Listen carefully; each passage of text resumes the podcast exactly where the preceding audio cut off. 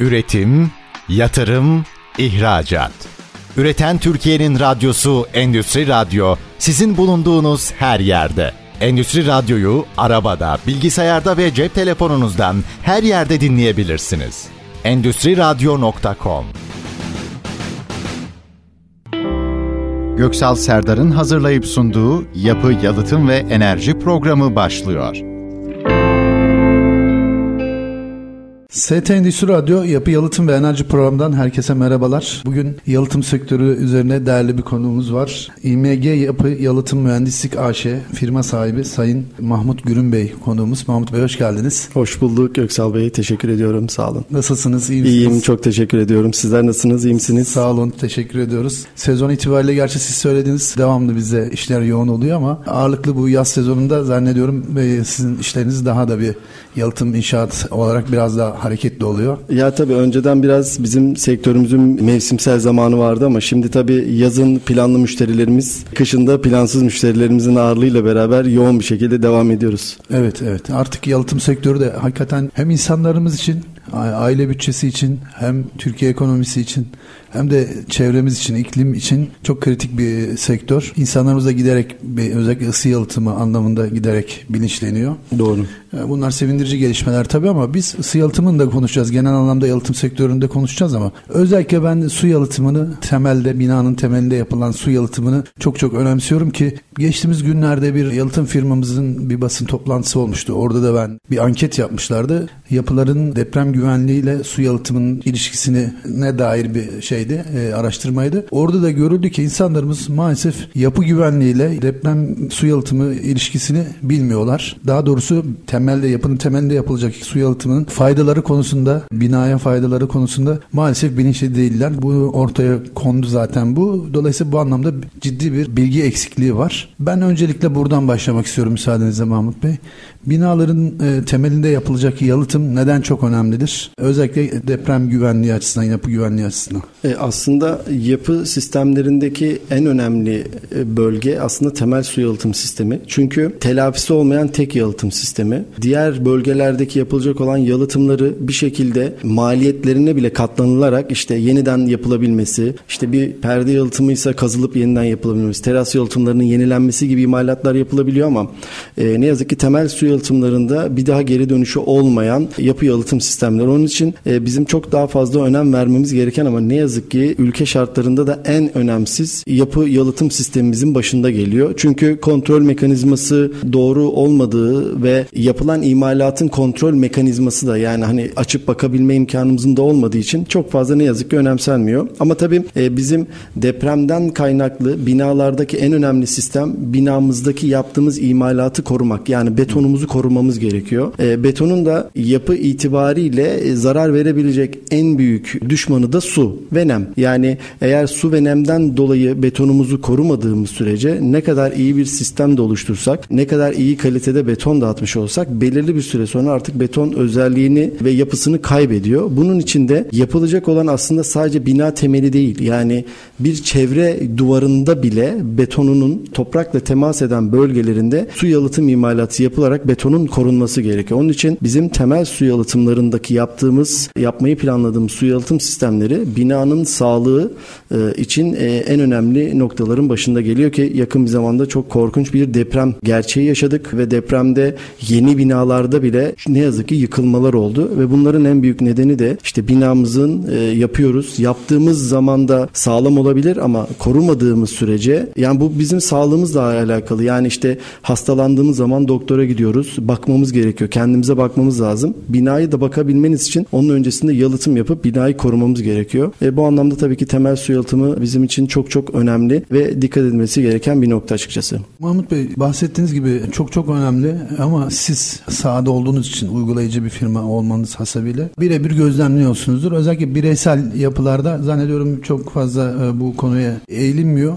Ama böyle toplu konut ya da markalı konut projelerinde biraz e, daha önemseniyor mu? Daha mı bilinçli o anlamda tüketici? Aslında şöyle Covid sürecinden sonrasında ve deprem sürecinden sonra tekil binalar yapımı biraz çok arttı. İnsanlar biraz daha kendilerine ait işte bahçe evleri, bağ evleri, işte villalar gibi yerlerin yapımı çok arttı ve buralarda su yalıtımın özelliği de çok çok fazlalaşmaya başladı. Ben bir de bir su yalıtım firmasının yanında e, bir de su yalıtım danışmanlığı yaptığım için e, bu tarz firmalarda, bu tarz özel tekil binalarda aslında çok daha fazla artık su yalıtımına önem verilmeye başlandı. Çünkü insanlar bütün birikimleriyle şu şartlarda bir yatırım yaparak kendilerine bir depremden korunmak için ev yapmak istiyorlar e, ve bu noktada araştıran insanlar bu yalıtımın ne kadar önemli olduğunu gördüğü zaman da gerçekten buna biraz daha önem veriliyor. E tabii ki projeler çok daha fazla dikkat ediyor ama büyük projelerdeki de en önemli nokta uygulama kalitesinin düşmesi handikapı yaşanıyor. Uygulama firmalarının seçiminde handikaplar yaşanıyor. Malzeme seçimi seçiminde biraz daha uygun malzemelere gidilebiliyor. E, o anlamda yani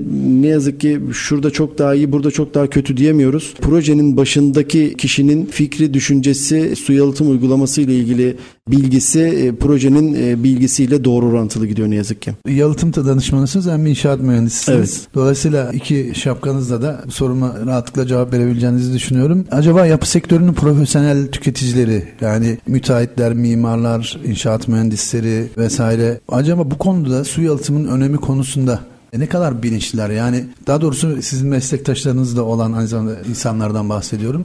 Yani açıkçası çok fazla bir bilinç noktamız gitgide artıyor. Yani önceden çok daha zayıftı. Yani biz su yalıtım uygulamasının önemini, detayını proje müelliflerine, proje müteahhitlerine ve en önemlisi proje müdürlerine yani sektördeki olan meslektaşlarımıza anlatmak için çaba sarf ediyorduk. Yani bu bunun için önemli yapılması gerekiyor diye. Yani bu da işin profesyonellerine bunu anlatmak yapmak durumunda kalıyorduk. E, hala bu devam ediyor tabii ki. Yani çünkü bizim ülkemizde bazı bir noktaya gelebilmeniz için belli bir bilgi birikime sahip olmanıza çok gerek olmuyor. E, bu anlamda su yalıtımla da ilgili daha bilinçlenmemiz gereken çok nokta var. Yani e, yurt dışı projeleri yapıyoruz. E, yurt dışında çok fazla gidip geliyorum. Burada hiçbir zaman bir yapı denetim mekanizması çalışmıyor. E, herkes bir güvene dayalı, bilgiye dayalı işlem yapıyor. Ama bizim Türkiye'de ne yazık ki çok fazla kontrol veya takip edilmediği sürece her şey biraz maddi noktaya dönünce e, bir de yalıtım yaptığınız bütün maliyet görünen bir maliyet olmadığı için ne yazık ki yapılarda ve projelerde geri plan atılıyor. Evet. Sizin de bahsettiğiniz gibi Mahmut Bey e, aslında maliyet olarak bilmiyorum hani toplam e, maliyeti ne kadardır ama çok fazla bir maliyeti olacağını yani tahmin etmiyorum. Bütün maliyetlerin yüzde beş, yüzde altıları geçecek maliyetler değil bunlar. Yani evet. ama başında yaparsanız. Evet. Ama başında yapmazsanız gerçekten çok korkunç maliyetler çıkıyor. Yani bir daire paralarıyla tekrardan bir daha yalıtımı sıfırlamak zorunda kalınan e, ne yazık ki yerler e, çıkabiliyor. Yani ama başında yapılırsa çünkü yalıtım malzemesi ilk yapım esnasında sıkıntı değil ama sonrasında açmak, kapatmak, yıkmak, dökmek gibi işlemlerden kaynaklı evet. e, çok ciddi maliyet çıkartıyor. Ama gerçekten ilk yapım maliyetinde çok büyük rakamlar değil tabii ki. Evet e, Mahmut Bey sizin de söylediğiniz gibi temel su yalıtımı özellikle temelde yapılacak su yalıtımı çok çok önemli. Ama en az onun kadar da doğru uygulanması da çok önemli. Acaba Kesinlikle. uygulama noktasında nelere dikkat edilmeli ve bu anlamda yapılan sıklıkla yapılan yanlışlıklar noktasında neler söylemek lazım? Aslında şöyle yani bir su yalıtım uygulamasının bana göre doğru olabilmesi için 3 tane ana faktör gerekiyor. Yani doğru malzemeyi seçmek gerekiyor. Doğru uygulamayı yapmak yani profesyonel uygulamayı yapmak gerekiyor. Bir de en önemlisi doğru detayı yapmanız gerekiyor. Yani siz bunlardan bir tanesini doğru yapamazsanız aslında yine bir şey elde edemiyorsunuz. Belki en iyi malzemeyi alıyorsunuz ama detayı çözmüyorsunuz. Yine işlem başarısız kalabiliyor. Yani bunun için bir su yalıtım uygulaması yapılırken e, yapılacak olan imalatın binanın şekline, şemaline, yapı yapı kullanımına, yapılacak olan bölgeye, yapılacak olan hava durumuna göre bir malzeme seçimi yapılması gerekiyor. Yani malzeme seçimi burada çok önemli. E ama bizim yani bir yerde bir projede bir malzemeyi kullandık çok iyi bu projede de aynı malzemeyi kullanalım. Ya muhakkak iyi olabilir ama orada belki hava şartları ona müsaade etmeyecek. Ya hava belki yağmurlu bir havaya denk geldiyse yağmurdan etkilenmeyecek başka bir yalıtım ürüne geçmek gerekiyor gibi durumları biraz seçmek gerekiyor. İşte bizim gibi profesyonellerin aslında bu konuda e, biraz daha fazla ön planda olup işte malzeme seçimi gelişim noktasında biraz daha fazla piyasada destek vermemiz gerekiyor. E bunun yanında profesyonel uygulamacı firmalarla bu tarz bir uygulamanın yapılması gerekiyor ki işte uygulama detaylarını iyi yakalayabilelim. Yani işte köşe noktalardaki yapılacak olan detaylar, boru geçişleri, binanın işte dilatasyon bölgelerindeki yapılacak olan detaylar noktasında e, bunlar için ister istemez bu işin profesyonelleri tarafından yapılırsa yapılacak olan malzeme de doğru seçilirse çok daha sağlıklı ve güzel bir sonuçlar çıkabiliyor. Tabii bunun da en önemli tarafı bir de doğru malzemeyi seçiyorsunuz doğru uygulamayı da yapabilmeniz için doğru sarfiyatları kullanmanız gerekiyor. Yani bir malzemeyi kullandığınız metrekarede 3 kilogramsa gerçekten 3 kilogram sarfiyatı yakalamanız gerekiyor. Eğer bunu yakalayamadığınız zaman yine sistem doğru çalışmadığı için işte yine profesyonel ve doğru detayı yakalayamadığınız zaman yine ne yazık ki sistem çalışmıyor. Çünkü ben yaklaşık 17-18 senedir sektördeyim. Hiçbir binada yalıtımsız bir bina görmedim. Her binada yalıtım var. Ama ne yazık ki yalıtım olmasına rağmen problem var. Bu da bizim belki malzemeyi seçmemizde yanlışlık. Belki uygulamacıyı, profesyonel uygulamacıyı seçmekte yanlış veya belki detay uygulamakta yanlışlıktan çıkıyor. Teşekkür ediyorum Mahmut Bey. Bu arada şimdi aklıma geldi. Aynı zamanda bu temel su yalı, temelde yapılacak su yalıtımına bohçalama deniyor evet. sektörde değil mi? O isimde bohçalama evet. Yani bohçalama, bir tabir aslında. Tabir yani evet. evet. Toprakla temas eden bütün duvar bölgelerini evet. e, su yalıtımla kaplayıp sanki bir poşetin içerisine binayı oturtmak. Kaba evet. tabirle ona da genel anlamda bohçalama deniyor. Mahmut Bey şunu sormak istiyorum. Ee, geçtiğimiz günlerde yine sektörden bir firmayla sohbet ederken sahibiyle şunu söyledi. Bohçalama deyimini orada kullanıp burada e, hiçbir e, yalıtım firması bize şu kadar garanti veremiyor falan gibi bir eleştirel bir yaklaşımı olmuştu. Aslında buna nasıl bir cevap vermek gerekiyor sizce? Yani bir üretici olarak mı bir garanti Hayır, yoksa uygulayıcı yapılan uygulamaya işte bu kadar sene garanti veriyoruz. Aslında şöyle bir durum var. Yani biz herhangi yapılan her uygulamada minimum bir 5 yıl garanti zaten yapısal olarak vermek zorundasınız. Yani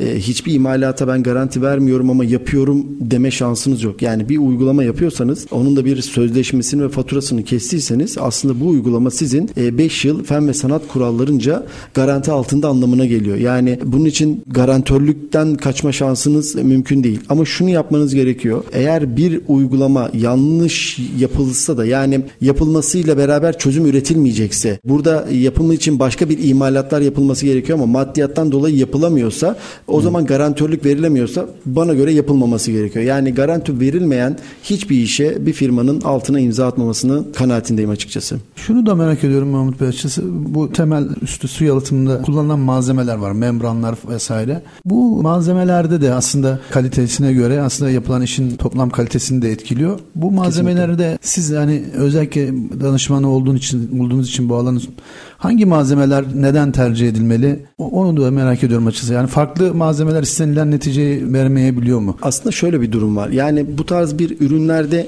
en iyi malzeme diye bir malzeme yok. Yani evet. her malzemenin kendine göre artıları, kendine göre eksileri var. Yani bazı zaman membran dediğimiz bütün membranlar çok iyi sonuç verebilirken eğer zeminimiz çok hareketli bir zeminse, sağlam bir zemin değilse o zaman membran ürünleri biraz daha sıkıntı yaratıp o zaman PVC sentetik örtüleri geçilebilir. Yani bu membranın kötü olduğu anlamına gelmez. Bunun için her noktada yani yapılacak olan mevsim şartları bile uygulanacak olan malzemenin seçiminde etkilidir. Bentonit örtüler vardır. Bunlar işte betonun üzerinde şişen yani betonun atıldığında betonla beraber işte suyla beraber reaksiyona gelip şişen ürünlerdir. Çok yağmurlu bir havada eğer siz bu tarz bir uygulamayı yapmak isterseniz problem yaşarsınız ama bu bu ürünün kötü olduğu anlamına gelmez. E, onun için her ürünün kendine göre artıları eksileri olduğu gibi uygulama detayı, uygulama zamanı, binanın yapısı, yeraltı su seviyesinin basıncı, uygulamanın derinliği ne göre bir ürün seçmek gerekiyor. İşte bizim gibi profesyonellerin de burada görevleri düşüyor. Yani e, bir malzemeyle başlayıp komple bütün proje aynı malzemeyle devam edemiyor. Onun için şu malzeme çok iyidir, bu malzeme kötüdür demek yanlış ama kaliteli malzeme kalitesi malzeme çok fark ediyor. Teşekkür ediyorum Mahmut Bey. ST Endüstri Radyo Yapı Yalıtım ve Enerji programında İMG Yapı Yalıtım Mühendislik AŞ firma sahibi Sayın Mahmut Gürün Bey konumuz. Yalıtımını konuşuyoruz ama özellikle e, su yalıtımını daha ağırlıklı konuşuyoruz. İlk bölümümüzün sonuna geldik. Kısa bir reklam arasından sonra e, sohbetimize kaldığımız yerden devam edeceğiz. Üretim, yatırım, ihracat. Üreten Türkiye'nin radyosu Endüstri Radyo sizin bulunduğunuz her yerde. Endüstri Radyo'yu arabada, bilgisayarda ve cep telefonunuzdan her yerde dinleyebilirsiniz. Endüstri Radyo.com ST Endüstri Radyo Yapı Yalıtım ve Enerji programından tekrar merhabalar. İMG Yapı Yalıtım Mühendislik AŞ firma sahibi İnşaat Mühendisi Sayın Mahmut Gürün Bey konuğumuz. Su yalıtımını konuşuyorduk Mahmut Bey. Kaldığımız noktadan devam etmek adına şunu sormak istiyorum. Temellerin hangi bölümlerine su yapılmalı? Bina temellerinin sudan etkilenmemesi için neler yapılıyor genel anlamda bu kapsamda? Aslında binanın temellerinin haricinde binanın suyla temas edebilen bütün bölgelerinde su yalıtım uygulaması yapılması gerekiyor. İşte bu eğer eğer bir bodrum katımız varsa toprak altında bölünen temeller, perdeler, işte bir teras alanımız varsa binanın teras alanları, ıslak hacimler gibi işte su depoları, havuz yani suyla temas edebilen bütün bölgelerin su yalıtım uygulaması yapılması gerekiyor. Bunun yanında aslında çok dikkat edilmesi gereken bir nokta bizim bahçe duvarlarımızın bile su yalıtım uygulaması yapılması gerekiyor. Çünkü onlar bile toprak altında. Yani bizim amacımız burada sadece binayı korumanın haricinde betonu korumamız gerekiyor. Yani betonun değdiği, betonun da suya maruz kaldığı, toprağa değdiği bütün bölgelerde bir su yalıtım uygulaması e, yapılması gerekiyor. Bunun için tabii sudan etkilenmemesi için ne yapmak lazım? En önemlisi doğru malzemeleri seçerek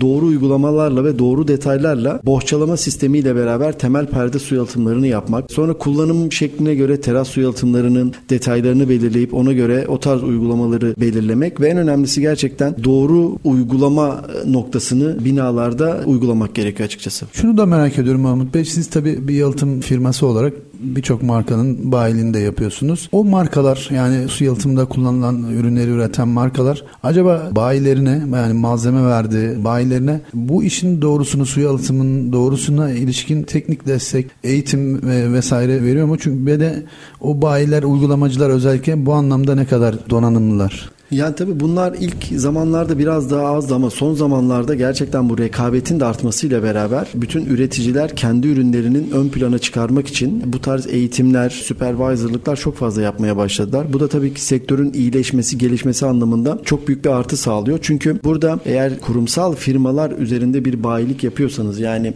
e, iyi bir firmalar tabirinde bir bayilik yapıyorsanız bu tarz firmalar muhakkak size işte ürünlerini anlatmak, ürün detaylarını, ürünlerin hangi yer yerde hangi şartlarda hangi performansla çalışacağının bilgilerini e, bazen yeri geliyor biz şantiyelerimizde fabrikalardan supervisor'lık alıyoruz. Hani uygulama detaylarını yerinde detaylarını çözmek, uygulama detaylarını yerinde beraber belirlemek. Çünkü her ürün her hava koşulunda bile ayrı reaksiyon gösteriyor. Yani neticede bir kimyasal malzeme ile uğraşıyoruz. Bu malzeme e, bazen işte atıyorum 40 derece sıcaklıkta güneşin altında uygulanmaması gerektiği işte daha serin havalarda uygulanması gerektiği ürünler olabilir. Kimyasal önce öncesinde astar uygulanması gereken ürünler olabilir. Bunlarla ilgili işte fabrikalardan supervisor hizmetleri alarak e, uygulamacılar aslında şantiyelerde destek alabiliyor. En önemlisi son kullanıcılara artık fabrikalara çok rahat ulaşabiliyorlar. Yani bu bizi aslında rahatlatıyor. Bu bizim üstümüzdeki yükü alıyor. Bayiler olarak üstümüzdeki yükü alıyor. Çünkü son kullanıcı çok rahat bir şekilde fabrikaya ulaşıp fabrikadan gerekli bilgileri alabilip ondan sonra uygulamacı firmalarına giderek yani fabrikadan da ya sizin uygulamacı firmalarınız kimlerdir? E, hangi bayilerinizle çalışabiliriz dediklerinde onların yönlendirdikleri bayilerle de son kullanıcıları buluşturarak aslında güzel bir ikili bir iletişim sağlanabiliyor. Onun için fabrikaların bu konudaki desteğini yadırgamamak gerekiyor. Gerçekten çok son zamanlarda destek alınıyor. Peki Mahmut Bey siz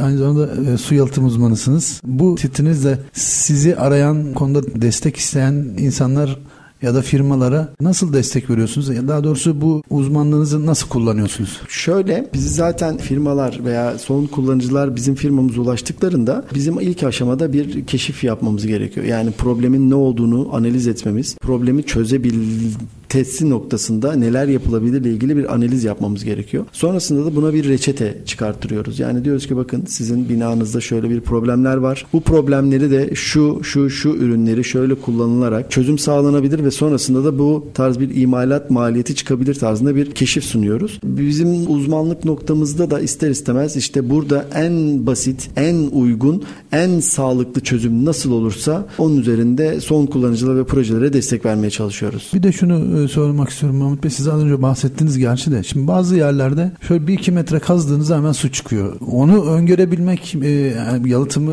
yapacak olan firmanın bunu e, biliyor olması gerekiyor. Kesinlikle. Ona göre yapması gerekiyor. Yani bu anlamda da zeminin şey durumu çok çok önemli zannediyorum. Zaten aslında doğru malzeme seçimi yapılırken ki en önemli kayda biraz o oluyor. Yani biz bir, bir proje firmasına destek vermek istediğimiz esnada projeye bir malzeme seçimi yapmadan önce ilk önce bir zemin etüt raporunu istiyoruz. Zemin etüt raporundan bu zemin su seviyelerine, zeminin sertliğine, hangi ma türevdeki ürünler olduğuna zeminde onlara bakıyoruz. Ona göre aslında malzeme türevi seçiyoruz. Aslında yani bu zeminden 2 metreden su çıktı. Yani çıkabilir. Yani bizim derdimiz sudan kaçmak değil. Suyla beraber yaşamak. Suyla beraber yaşayabilmemiz için de doğru malzemeyi, doğru uygulama, doğru detayla uygulatabilirsek eğer binaya 2 e, metreden de çıkabilir, 1 metreden de çıkabilir. Denize sıfır da olabiliriz. E, deniz seviyesinin altında da olabiliriz. Yani bu aslında çok önemli değil ama bir su yalıtım firmasının zemin etüt raporunu çok iyi okuyabilmesi lazım. Ki ona göre doğru malzeme seçiyor olması gerekiyor. Teşekkür ederim Mahmut Bey. E, bildiğiniz gibi Mahmut Bey biz e, Endüstri Medya grubu olarak grup şirketlerimizden biri olan ST Alternatif Fuarcılık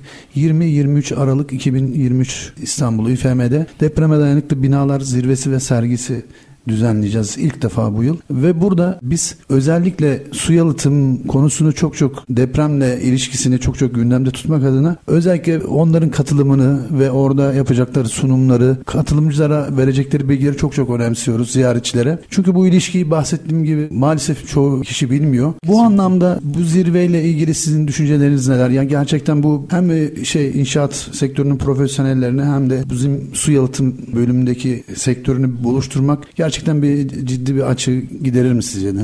Kesinlikle çok çok güzel bir organizasyon ve çok güzel bir fuar. Çünkü Türkiye'de çok ciddi bir biz deprem bölgesinde yaşayan bir ülkeyiz. Yani bizim her bölgemizde depremle ilgili sıkıntılarımız var ki İstanbul bunların başında geliyor. E, ve bu da çok önemli bir konu ve kesinlikle bu konunun üzerine gidilmesi, profesyonelleri birleştirmek, oraya gelecek olan ziyaretçileri bu konuda bilinçlendirmek çok çok bir önem kazanıyor. Tabii ki fuar listenize de baktığımız esnada yalıtım firmalarının olması beni çok sevindiriyor. Çünkü gerçekten betonun ne kadar sağlam yapar yaparsak yapalım, binayı ne kadar sağlam yaparsak yapalım, eğer biz binamızı sağlıklı bir şekilde koruyamıyorsak neticede çok bir işe yaramıyor. Yani bununla ilgili yapılmış test verilerinin başında eğer bir bina 10 sene boyunca suya maruz kaldıysa ve o demirler yani taşıyıcı demirler suya maruz kaldıysa taşıyıcı kapasitesinin %67'sini kaybediyor.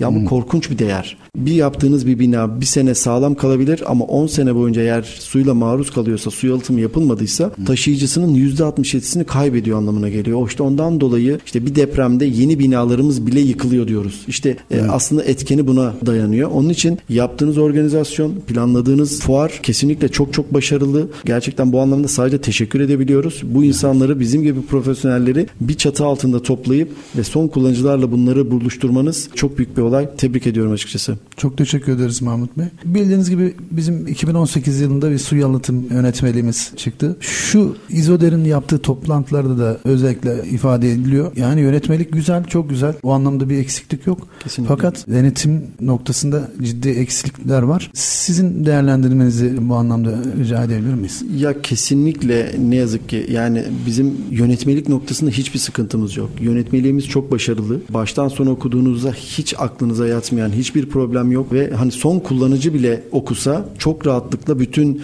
yapılması gereken noktaları çok rahatlıkla anlayabilir. Ama dediğiniz gibi bunun uygulama noktasında, denetleme noktasında sağlıklı bir denetleme mekanizmamız olmadığı için ve uygulayan kişilerin işte müteahhitlerimizin uygulama yapan, bina yapan sahiplerin de bu konuda çok bilinçlenmediği için sonuç çok e, sağlıklı olamıyor. Hala çok ciddi sıkıntılar, hala çok ciddi problemler var. Denetlemenin biraz daha artması gerekiyor. Yapı denetim firmalarına bu konuda biraz daha belki sorumluluk verilebilir. Hani bir problem olursa e, bununla alakalı sorumluluk sahibi olabilirler. Bunlar da bir çözüm olabilir. Ama kesinlikle ve kesinlikle denetlemenin ve en önemlisi bilinçlenmenin artması gerekiyor açıkçası. Çok haklısınız e, Mahmut Bey. Ben şunu da sormak istiyorum. İzoder'in şöyle bir çalışma yaptığını biliyoruz biliyorsunuz binalara bir enerji kimlik evet, e, belgesi. belgesi veriliyordu. Binanın enerji performansını gösteren. Şimdi aynı şey yalıtımıyla ilgili de bir izoler bir çalışma yapıyor. Evet. Sizce bu çalışma başarılı olur mu ve önemi ne olur sizce? Yani kesinlikle güzel olabilir ama bunun sonrasında bir imalat yapılabilitesi biraz e, kontrol edilmesi biraz zor olabilir. Yani yapılmış olan bir binanın su yalıtımla ilgili sağlıklı yapılıp yapılmadığını tespit edebilmek bitmiş bir binada çok kolay değil. Yani bazı yerleri kırmanız, dökmeniz, analiz etmeniz anlamına geliyor. Ama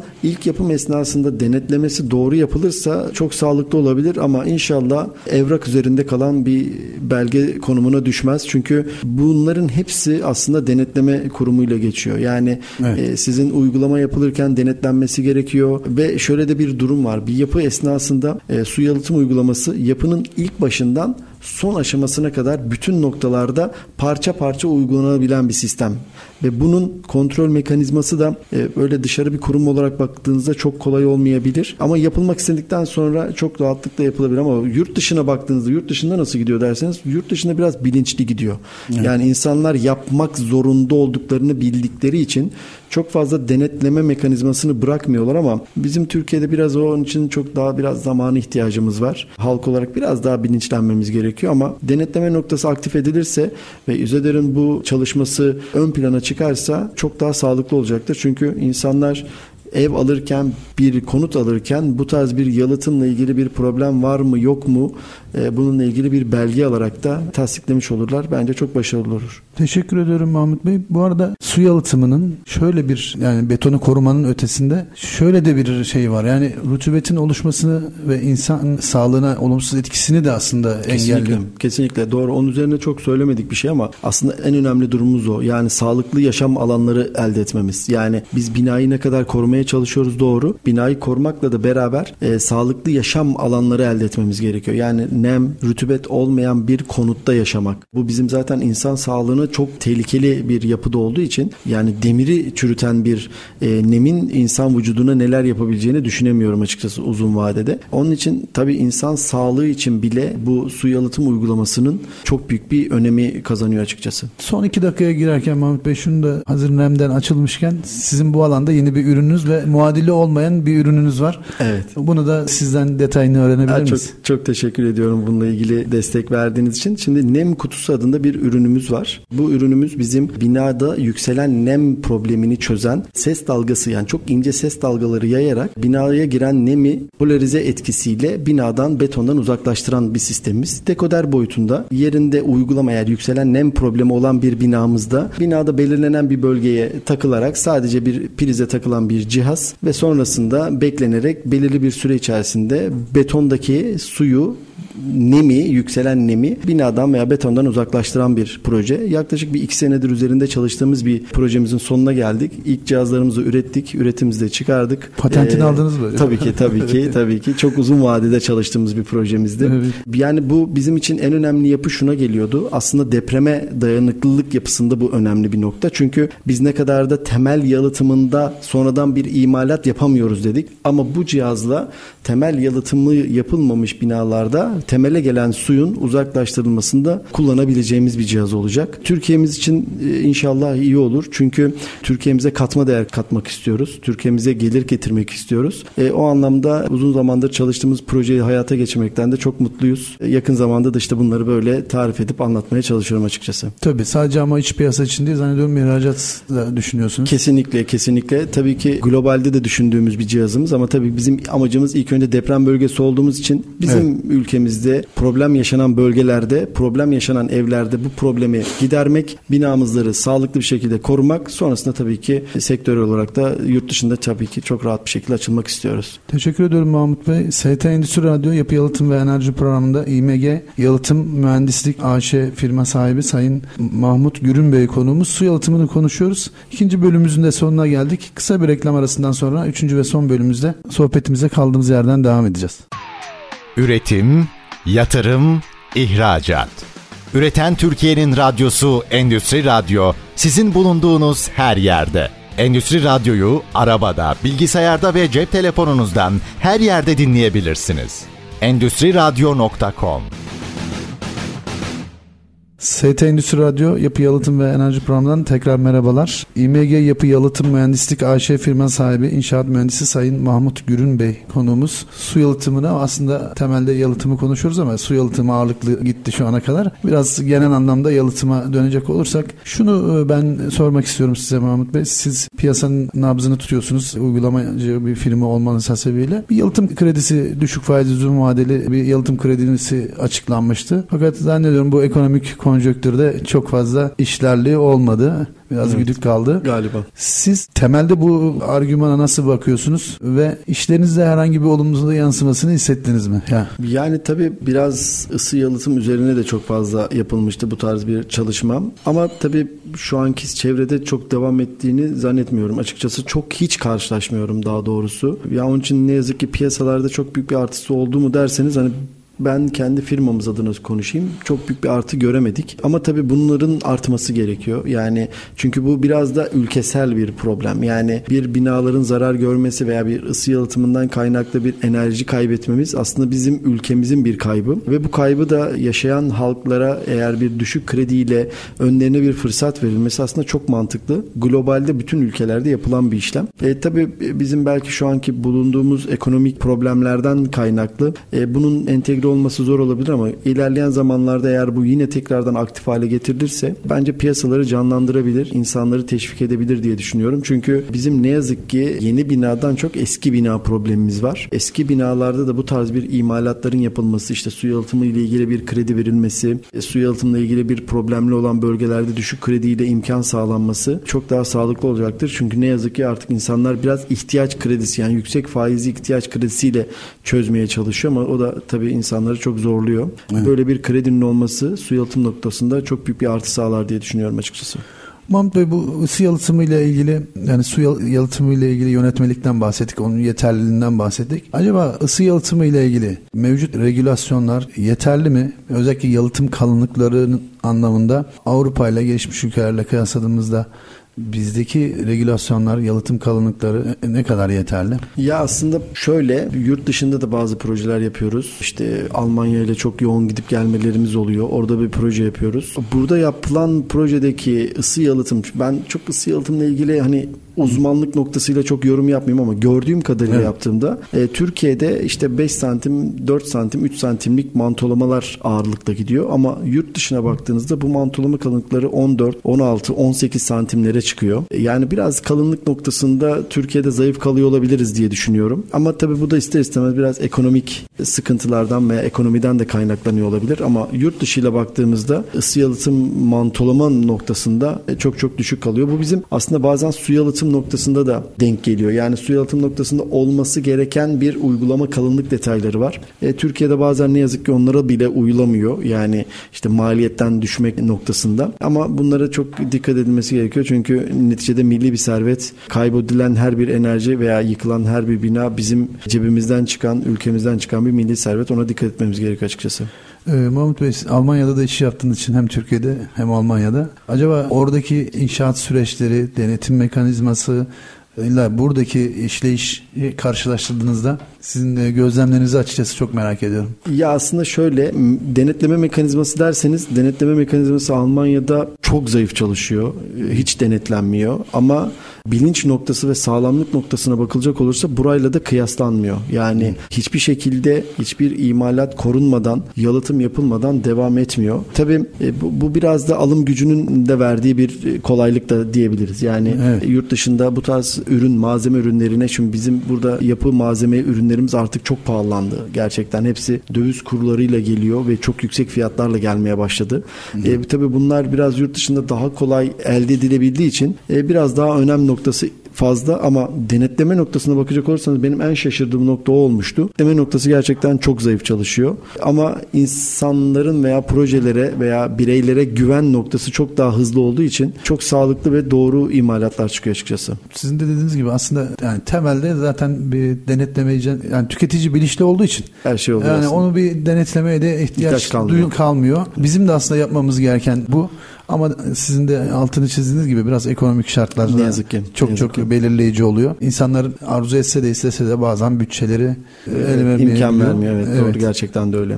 Evet. Bu arada siz yurt dışı ile ilgili yine yalıtım uygulamaları mı yapıyorsunuz yoksa Almanya'da? Yok konut üzerine çalışıyorum orada. Bina konut yani villa yapım üzerine gidip geliyorum. Evet. Ama yalıtımda tabii onun içerisinde olan bir imkan. Tabii. Onların da imalatlarını yapıyoruz. Ama bizim asıl imalatımız biraz daha konut yapım üzerine geçiyor. Yani müteahhitlik tarafınızda. Evet, evet, evet müteahhitlik tarafı geçiyor. Evet. Aslında çok güzel. Yani daha doğrusu şunu söylemek istiyorum. Yanlış anlaşılmasın ama öyle mimar, mühendis gibi insanların ha, yapı sektöründe çok daha böyle aktif ve belki yani yalıtım anlamında olsun, diğer anlamında olsun olması beni çok memnun ediyor. Çünkü şey onlar yani en azından bir bilinçle yani temel bir şeyle e, başlıyorlar bu işe. Genelde hani inşaatta biraz şey denir ya özellikle hani eğitim düzeyi hani nispeten şey Haklısınız, denir. Evet. e, böyle bir eleştiri vardır ama aslında giderek de yükselen bir şey var. Bence de öyle. Yani giderek yükselen bir e, bu konuda bir bilinç seviyesi de var. E, çünkü ne kadar da olsa bir yalıtımla ilgili bir imalat yapmadan önce veya bir malzeme seçmeden önce yapının en ince ayrıntısına kadar bilmeniz gerekiyor. Yani öncesini sonrasını bilmeniz gerekiyor ki yalıtım firması uygulama öncesinde neler yapılması gerektiği ile ilgili şantiye yönlendirmesi, uygulama sonrasında da neler yapılması ile gerektiği ile ilgili şantiye biraz bilinçlendirmesi, yönlendirmesi gerekiyor. E, bu tarz durumlarda e, muhakkak eğer bilinçli veya işte biraz da hani böyle sektörde meslektaşlarımızın yer alması bizi çok daha sevindiriyor. Çünkü ne kadar etrafımızı, insanları bilinçlendirebilirsek bizim işlerimiz bir o kadar daha artacaktır. Evet. İşlerimiz bir o kadar daha rahatlayacaktır. İşlerimizi anlatmak zorunda kalmadan direkt imalatlarımızı yapıp yapıp devam etme durumumuz olacaktır. Tabii bunun için de daha böyle sektörde olan meslektaşlarımız işte mimar mühendis arkadaşlarımız bu tarz bir sektörün içerisine girdiklerinde çok daha rahat düzelecektir diye düşünüyorum. Ama gitgide artıyor. Evet. Gitgide evet. artıyor. Ben de fark ediyorum gerçekten.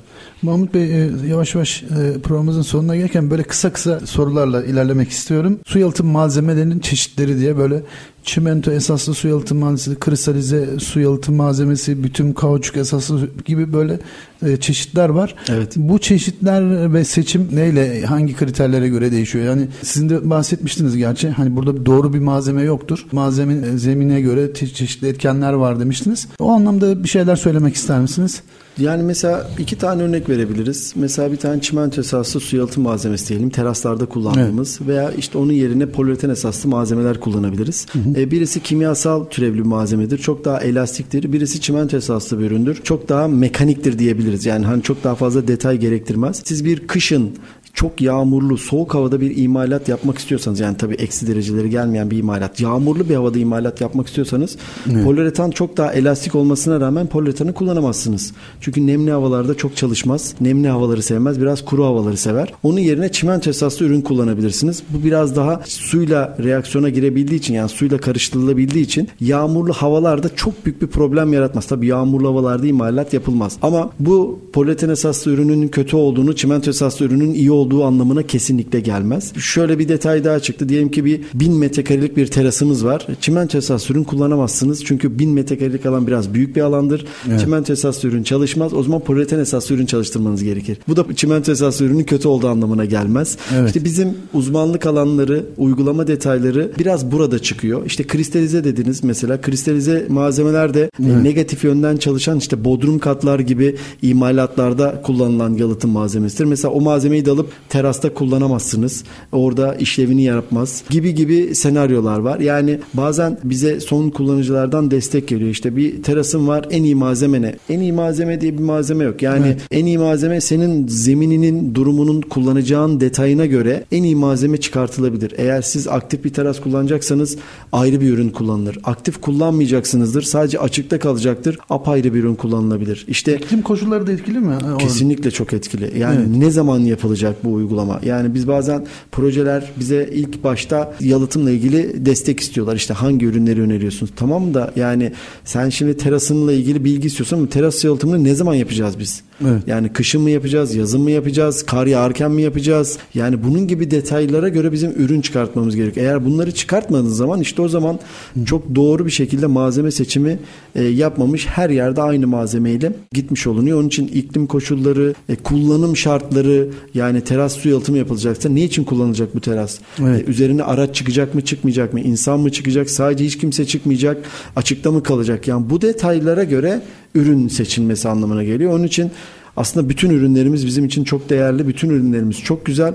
Yeterince yeter ki yerinde kullanılsın. Evet. Şöyle bir şey de soruluyor. Su yalıtımı zorunlu mudur diye.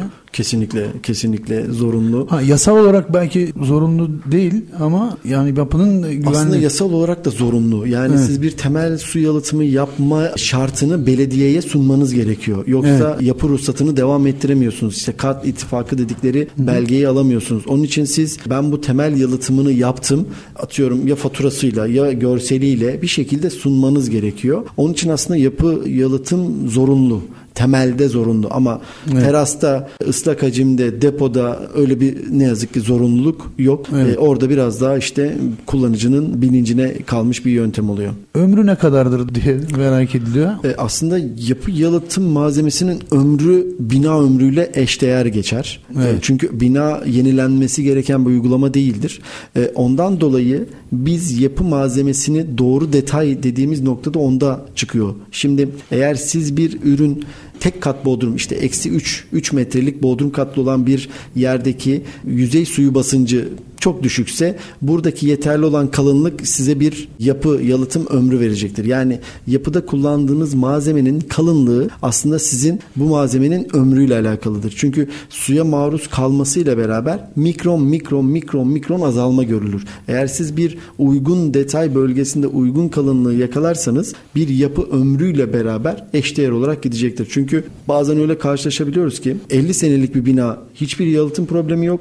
Yanında 2 senelik bir bina yalıtım problemi yaşanıyor. Bu da aslında yapı yalıtım malzemesinin ömrü kullanacağınız malzeme, kalite ve sarfiyatlara göre belirleniyor. Ama sonuç yapı ömrüyle bir olması gerekiyor. Şunu da Mahmut Bey, kumlu membran su geçirir mi? Daha doğrusu membran suyu keser mi? E, membran suyu keser tabii ki ama membranlarda şöyle negatif bir handikap vardır. Membran çok işçilik gerektiren bir iştir. Yani işte ısıl pürmüz dediğimiz ürünlerle kaynatılarak uygulanır. E, ama bu kaynatım esnasındaki uygulama detayı, işçinin, ustanın bilinci, ustanın kabiliyeti bu yalıtım mekanizmasının kabiliyetini çok etkiler. Onun için bazı noktalarda çok sevmeyiz. Neden? Çünkü işçilik hatası çok olabilecek bir üründür. Evet. Ama doğru kullanıldığı zaman, doğru malzeme seçildiği zaman mükemmel sonuç çıkartır. Çünkü aslında yalıtımın ana katmanıdır membranlar. Yani yalıtımın ana katmanıdır ama sonrasında bu işçilik hatalarını biraz daha absorbe edebileceğimiz ürünler çıkmıştır. O ürünleri biraz daha çok severiz ama her yerde onu kullanacağız veya her yerde membran kullanacağız veya membran kesinlikle kalitesizdir demek yanlış olur açıkçası. Doğru yapıldığı sürece bütün ürün çok güzel sonuç verecektir. Teşekkür ediyoruz. Yavaş yavaş programımızın sonuna geliyoruz Muhammed Bey. Çok akıcı ve keyifli bir sohbet oldu. Öncelikle çok teşekkür ediyoruz. Ben teşekkür ederim. Çok sağ olun. Verdiğiniz bilgilerden dolayı. Toparlamak adına son cümlelerinizi alalım. Ondan sonra müsaadenizle programımızı kapatalım.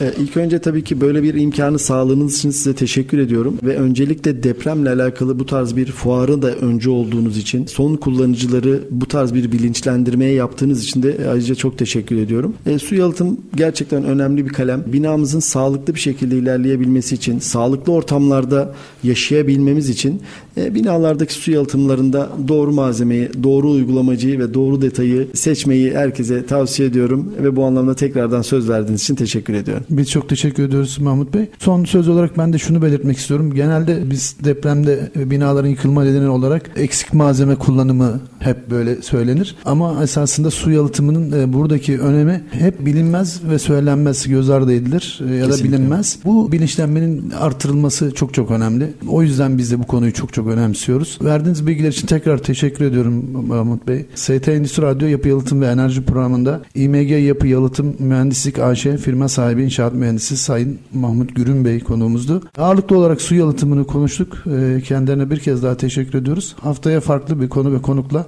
tekrar karşınızda olacağız. Hoşçakalın.